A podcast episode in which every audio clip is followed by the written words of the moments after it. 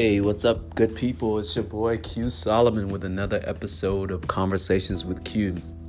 All right, so uh I don't know, this one might be deep. I don't know. I'm just to be talking off the cuff. Uh today's episode is I love you.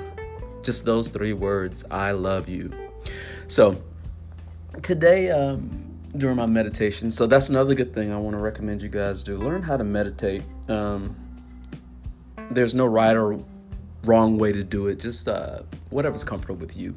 Um, anyway, that might be another podcast altogether. But anyway, getting back to I love you. So today during my meditation, I was I don't know I was led to think about as a child had I ever heard those words from my parents, I love you. And to be honest, I I don't. I don't ever remembering as a child my parents telling me that I love you. Okay, so wait, wait, wait, wait, slow down.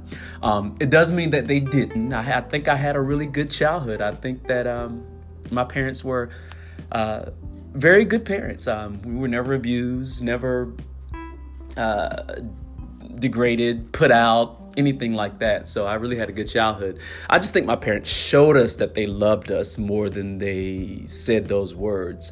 Um, by making sure we always had food, uh, a roof over our head, and you know the basic needs. But I never heard those words as a child. And today during my meditation, I was wondering if that has affected me in somehow. Um, has it was it part of my desperation of finding love um, growing up? Um, looking forward looking for it in all the wrong places and just accepting some type of attention as that love. And maybe it's wonder it's why i i enjoy saying it so much to people that i do love um and and and look forward to hearing it back. Um like i said we didn't you know being a lower middle class black family growing up in the South, um, just didn't hear those words. I, we weren't the family where my mom and dad tucked us in and checked our homework, and we always sat at the dinner table talking about our day. Nah, we didn't grow up like that. However, my parents did make sure that we had our basic needs. I can never remember a day that the lights were turned off. I can never remember a day that we had we didn't have something to eat or, you know, clean clothes, clean running water. I just, you know, I think those are the ways that my parents showed that they loved us. And for me, I was one of those uh, uh, high achieving students. So, you know, my my uh, badge of honor was getting good grades in school, being that great student, um, taking all the advanced placement classes, uh, being on the honor roll, beta club, all that good stuff. So that's where I found a lot of my love in school where my teachers appreciated me, um, the other students appreciated me. Um, even with SAT scores, my parents didn't really grasp all that. Um, and those were the things that I held high in my life. So it was kind of a strange situation. So I think that has affected me in some way as an adult.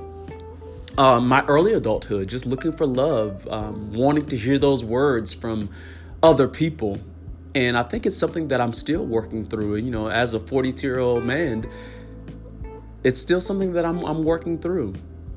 And I think that's why it was brought to my attention today because I've been in, the, like I said in my other podcast, I've been in this space where I'm doing this whole self discovery thing.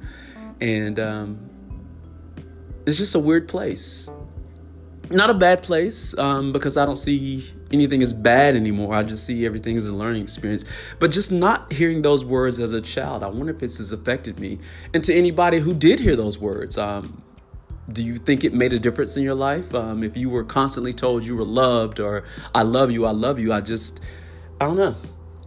It's a strange thought that came to my mind today. And I wanted to talk about that and express that.